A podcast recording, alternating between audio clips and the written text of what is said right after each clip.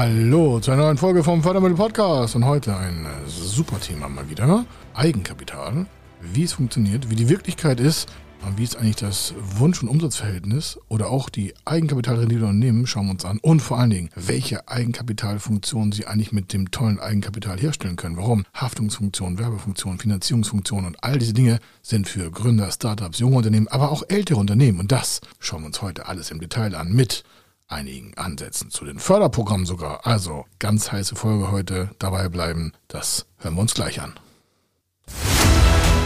Er ist Mr. Fördermittel, Buchautor, Vortragsredner, Moderator seiner eigenen Fernsehsendung zum Thema Fördermittel und Geschäftsführer der Feder Consulting. Mit seinem Team berät er kleine, mittlere und große Unternehmen rund um die Themen Fördermittel, Fördergelder und Zuschüsse. In diesem Podcast bekommen Sie wertvolle und entscheidende Informationen, wenn es um die Themen Investitionen, Innovationen und Wachstum in Unternehmen geht. Über 25 Jahre Erfahrung, mehrfache Auszeichnungen als Fördermittelexperte, mehrere Milliarden Euro betreutes Investitionsvolumen und über 11.000 Unternehmensprojekte. Davon können Sie jetzt profitieren. Hier ist der Fördermittel-Podcast mit Kai Schimmelfeder das Spannende und für die meisten Gründer und auch mittelständische Unternehmen, das heißt also junge Unternehmen, aber auch bestehende lange Familienbetriebe, ist das Thema Eigenkapital. Und zwar Eigenkapital für die Finanzierungsreichweite aus Förderprogrammen. Falls Sie fragen, was hat das mit Förderprogrammen zu tun? Es gibt Förderprogramme, die sind wie Eigenkapital. Das heißt, vorhandenes Eigenkapital im Unternehmen wird aus Förderprogrammen, die wie Eigenkapital gebaut sind, dem Unternehmen für ein Förderprojekt zur Verfügung gestellt. Was bedeutet das aber im Detail mit dem Eigenkapital? Wenn man so in den Zeitschriften liest, ja, Eigenkapitalrendite im Unternehmen ist ja gewachsen und alles ist erfolgreich und die Unternehmen haben so viel Eigenkapitalrenditen und das Eigenkapital ist so fantastisch. Wenn man aber sich mal wirklich im Absoluten mit den Zahlen damit beschäftigt, dann möchte ich Ihnen ein Beispiel aufbringen, damit Sie da besser, besser eintauchen können. Und zwar folgendes. Stellen Sie vor, ein kleiner Betrieb hat Eigenkapital von einer GmbH. Das heißt, hat eine GmbH gegründet, hat kein weiteres Eigenkapital. Das Eigenkapital der GmbH ist in diesem Fall das Stammkapital von 25.000 Euro. Und das wäre jetzt das Eigenkapital dieses kleinen Unternehmens. Und äh, nach einem Jahr, nachdem es gearbeitet hat, hat es einen Gewinn von äh, zweieinhalbtausend Euro gemacht. Und es hat kein weiteres Eigenkapital gebildet. Dann hat es eine Eigenkapitalrendite von 10 Prozent schon. Sie merken, ein Unternehmen mit 25.000 Euro Eigenkapital in der Bilanz, hier in diesem Fall eine GmbH, mit keinem weiteren Eigenkapital, macht 2.500 Euro Gewinn pro Jahr. Dann sagt man, okay, das hat eine Eigenkapitalrendite von 10 Prozent. Also Sie werden zugeben, 2.500 Euro Gewinn im Jahr ist jetzt nicht sehr riesig. Und das Problem ist auch, dass natürlich damit keine große Finanzierungsreichweite aufgebaut werden kann. Nehmen wir ein zweites Beispiel. Eine große Unternehmung hat ein Eigenkapital von einer Million Euro, ist schon länger am Markt, hat Rücklagen gebildet und daraus entsteht das Eigenkapital. Oder ist entstanden ja schon. Und wenn wir da mit 10% Eigenkapitalrendite rangehen würden, hieße das, bei einer Million Euro Eigenkapital hätte das Unternehmen 100.000 Euro Gewinn. Zwar noch vor Steuer, aber trotzdem äh, Gewinn. Sie merken, das Stammkapital einer Kleingesellschaft oder auch einer großen Gesellschaft mit dem Eigenkapital zusammen hat nur dann Relation zum Eigenkapital, wenn man die absoluten Zahlen auch vergleichen kann. Das heißt also zu sagen, wir haben 10% Eigenkapitalrendite oder wir haben 50.000 Euro Eigenkapital, sagt erstmal gar nichts aus. Gleichzeitig passiert aber Folgendes.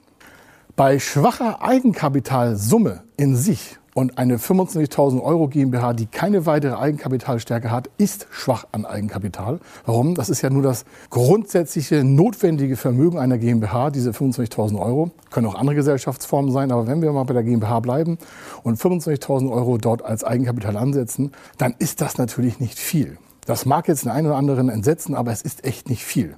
Gleichzeitig kann man aber mit diesem Eigenkapital, wenn es so gering ist, tolle Eigenkapitalrenditen zeigen. Das machen auch einige Unternehmen und sagen, ja, wir haben sogar 30 Prozent Eigenkapitalrendite.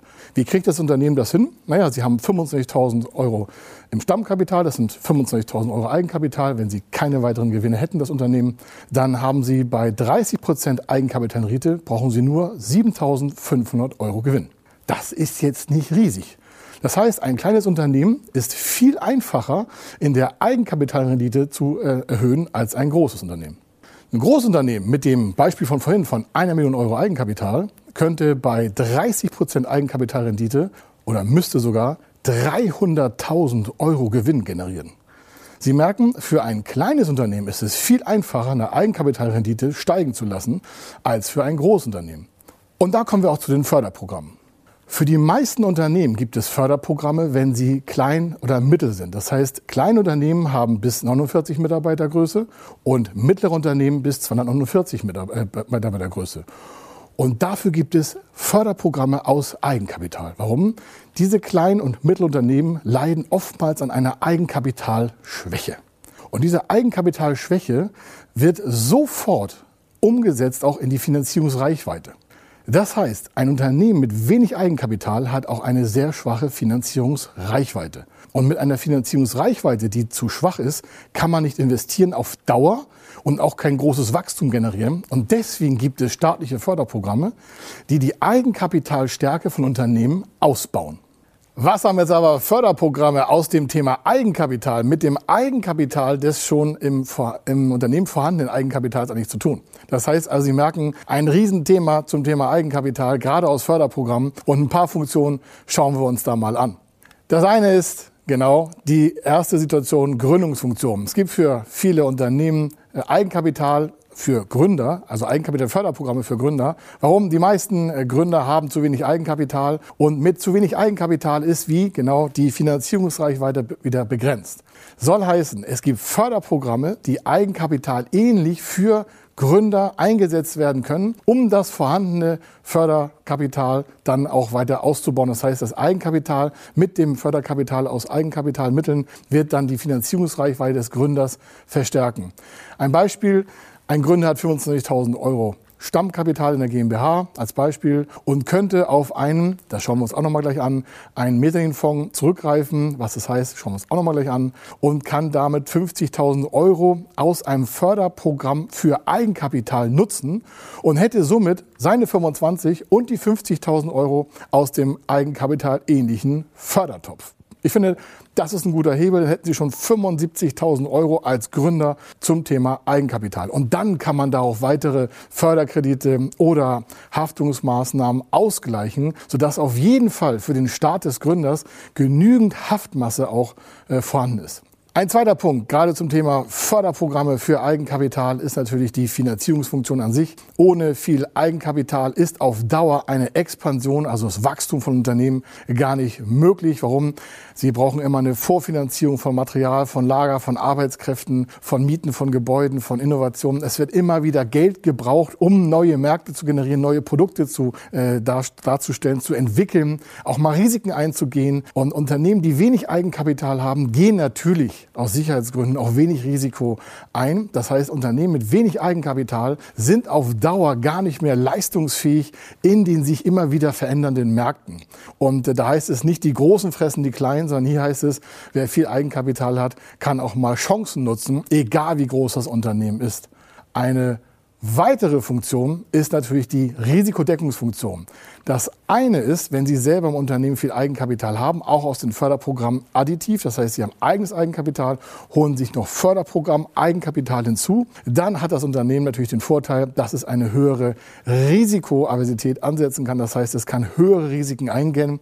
eingehen. Warum? Weil es im Unternehmen eigenes Eigenkapital viel mehr vorgehalten hat oder vorhalten kann, wie zum Beispiel der Wettbewerber, der sich um das Thema Eigenkapital gar nicht so richtig gekümmert hat oder sagt sich, ach, das hat schon früher immer so funktioniert, wir machen mal die nächsten zehn Jahre so weiter. Also die Risikodeckungsfunktion von Eigenkapital bedeutet auch, dass das Unternehmen aus eigener Kraft andere Risiken eingehen kann, zum Beispiel in neue Märkte zu investieren oder in neue Mitarbeiter zu investieren, die Vorlaufzeiten auch zu kompensieren aus Eigenmitteln, aus den eigenen Reihen des Unternehmens generieren, also aus dem eigenen Kapitalstock des Unternehmens generieren oder auch neue Produkte zu investieren, die ja immer mit einem Risiko verbunden sind, denn keiner weiß ja, ob das neue Produkt wirklich dann so einschlägt, dass die Kunden da total äh, Lust drauf haben, das zu kaufen, dass der Umsatz steigt, dass die Gewinne steigen und sich die Investition dann auch gelohnt hat. Der nächste große Punkt ist natürlich auch die Werbefunktion.